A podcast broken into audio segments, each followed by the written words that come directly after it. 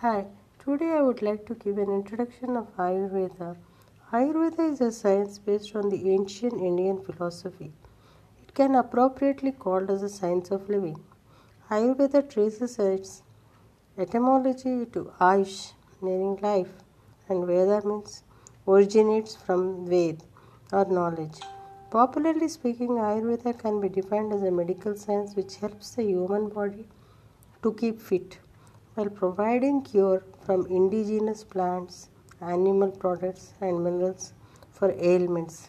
Ayurveda is essentially the science of healthy living. It is as much concerned with the normal as with abnormal or pathological. Being essentially a science of healing, it concentrates mostly on the health and normal health and almost it also ill health as well as pathological conditions. Being essentially a science of healing, it concentrates on what is required to lead a healthy life, normal life. It deals not only with what to be done when one falls ill, but also with what should be done to maintain one's health and vigor. Ayurveda contains details about body care and the various foods, drinks which promote health. Ayurveda originates from Atharvana Veda, the Upaveda or the fourth Veda it is termed as. But Ayurveda it's recognized as an Upaveda as well as Athar, it's a, it's a part of Atharvana Veda. It contains the descriptions of various diseases and their etiology and recommended the correct diet and behavior regimen to the counter these diseases. Mythology has its Brahma, the creator, imparted the knowledge of Ayurveda to Prajapati, Daksha Prajapati, who in turn passed it on to the Ashwini Kumaras, who are termed as the twins, who were the physicians to the god Indra. The Ashwini Kumaras then proffered the knowledge to Lord Indra. The Dhanvantari was instructed by the Lord Indra to spread this invaluable sense of longevity on the earth, and later the Dhanvantari itself is termed as a Lord Vishnu in certain texts, and again Dhanvantari is termed as the king of Kasi, that is Varanasi. Then he has uh, uh, spread the Ayurveda to different states or different places. And coming to the Susruta, a renowned surgeon and student of Dhanvantari, wrote his famous compendium on surgery. But there are some uh, mythological stories or the history uh, that is Susruta is himself is a, surgeon and he is is uh, the the terms of uh, Susruta's uh, knowledge is different from the others. That's what some of the texts have been explaining. The Susruta Samhita is the important one where it defines the human body. And he has explained the different parts of the human body and the functions of human body and uh, different types of surgeries and the method of surgeries were done at that time. And next comes the charaka. Charaka is termed as a physician in ayurvedic uh, science charaka was probably lived sometimes between 2nd century bc and 2nd century ad so almost uh, he lived very long. And uh, next comes the he is a physician. Charaka is termed as a physician. And charaka samhita is a textbook uh, written by charaka so charaka samhita susrat samhita are both the texts or the samhitas means uh, compilations done as per their experiences and next comes the vagbhatta there are two vagbhattas one is vruddha vagbhatta and the one the young Vagbhatta. And these Vagbhattas have written about Ashtanga Hridaya and Ashtanga Sangraha. So both of them have the same uh, part, uh, whatever the uh, medical terms or whatever the uh, texts they have written as similarity. But besides Charaka and Susruta, Vagbhatta explains about mostly about the living, how to live, and how to eat food, and what are the types of foods we have to take, consume, and uh, seasonally what should be taken. That is from the daily uh, course what we are supposed to do from morning till night until we sleep and uh, during the seasons how to we how to maintain our health. And what are the foods available and what are the foods to be avoided? Most of the things have been taught in Vagbhata and uh, in the modern science we can call it as a, a Swasthavruta, what is called as a preventive social and preventive medicine. That is the same thing which has been taught by Vagbhata. So basic principle of Ayurveda is something different. Whereas according to ancient Indian philosophy, the universe is composed of five basic elements. As we all know, the Panchabhutas, Prithvi, earth, up, water, and Tejas is fire, Vayu is air, and Akasha is ether. Everything in the universe, including food and the bodies, are possessed with the five these five elements derived from these bhutas. The fundamental harmony therefore exists between the micro microcosm, the universe, and the microcosm, the individual. As already stated, the human being is comparable to the cosmos, being a minuscule image of the great entity.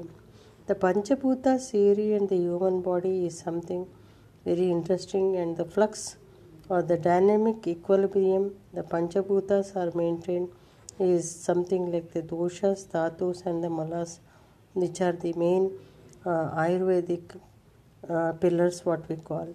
There are three doshas in the body. They are the Vata, Pitta, and Kapha. There are no direct equivalents for these three doshas, known as three doshas in English. However, the factors responsible for the movement and sensation in a single cell, whole body, are the representatives of Vata. The factors responsible for digestion, metabolism, energy are the representatives of Pitta. The factors responsible for strengthening the stomach and the joints, providing the firmness to the limbs, and refreshing the senses or sense organs are the representatives of Kapha. There are some special areas in the body in which each dosha predominates, namely the chest for Kapha, digestive organs for Pitta, and the large intestines for Vata. Dhatus are the body constituents and form the basic structure of the body, each one having its own function. The dhatus are seven in number Rasa, Rakta, Mamsa, Medu, Asti, Majja, and Shukra. Malas are byproducts of the dhatus, partly used by the body and partly excreted as a waste matter. After the process of the digestion is over, these play a supporting role which they are in the body. When they are eliminated, the supporting role is finished. The useful elements absorbed by the body are retained as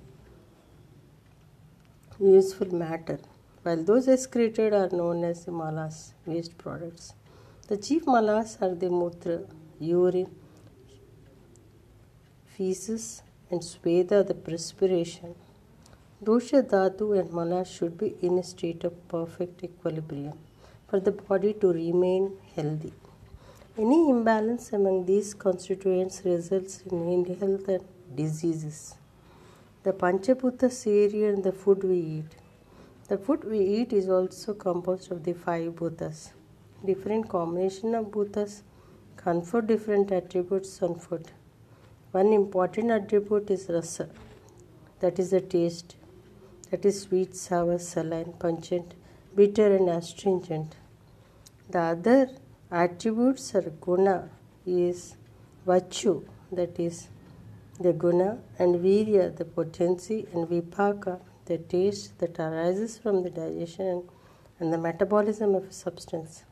As the digestion process or the digestive processes begins, the food is action, acted upon by the agni, various digestive juices and enzymes. There are depicted as seven types of agnis, and the prabhava, which is the ultimate effect, is also told in this Panchabhuta theory. Branches of Ayurveda. Ayurveda maintains that there is a definite relationship between the illness and the metaphysical state of an individual. Its approach to the medical treatment is to focus on the person rather than the disease. Ayurveda has eight distinct branches Kaya Chikitsa, general medicine, Shalya Tantra, the major surgery, Shalakya Tantra, ear, nose, throat, eye, and the mouth diseases, Bhuta Vidya, something like psychiatry, Balatantra, obstetrics, gynecology and pediatrics, Agada Tantra, toxicology, Rasayana Tantra, that is rejuvenation and the Vajikarna, and Rasayana Tantra is again in a different term like matter that is related to preparation of the rasa or the nine or the different types of uh, dhatus available and different types of metals preparation of the metals, processing of metals, and procurement of the bhasmas. All these are told by in the Rasayana Tantra. Rasatantra, Rasayana Tantra. And again, Rasayana Tantra again is a different. That is the rejuvenation therapies or the Panchakarma Chikitsas are done on Rasayana Tantra. The next comes the Vajikarana Tantra, therefore is aphrodisiacs. That is aphrodisiacs are something related to potency of a person or the sexuology or something like aphrodisiacs. Those are related to the Vajikarana Chikitsa. It is because of the eightfold developments that this system of medicine is sometimes called as Ashtanga Ayurveda. Present, present study reveals that uh, essentially with Kaya the practice of general medicine, most of the diseases can be taken care. There are systems which developed out of Ayurveda or influenced by it. One such system is the Tibetan system of medicine, which is the main, mainstay of the majority of Tibet, Tibetan people, not only in India but in neighboring countries also. Research in traditional medicines and in Ayurveda and richly deserved have confirmed the efficacy of most of the natural substances used by the practitioners in Ayurveda. For example, bitter gourd helps in the pancreas. Papaya seed kills the um, infections during malaria or dengue and intestinal worms without causing harm. These are just two examples. Charaka Samhita elaborates on the qualities of these two substances and many more for the development of the human and the, and the amelioration of the morbid states.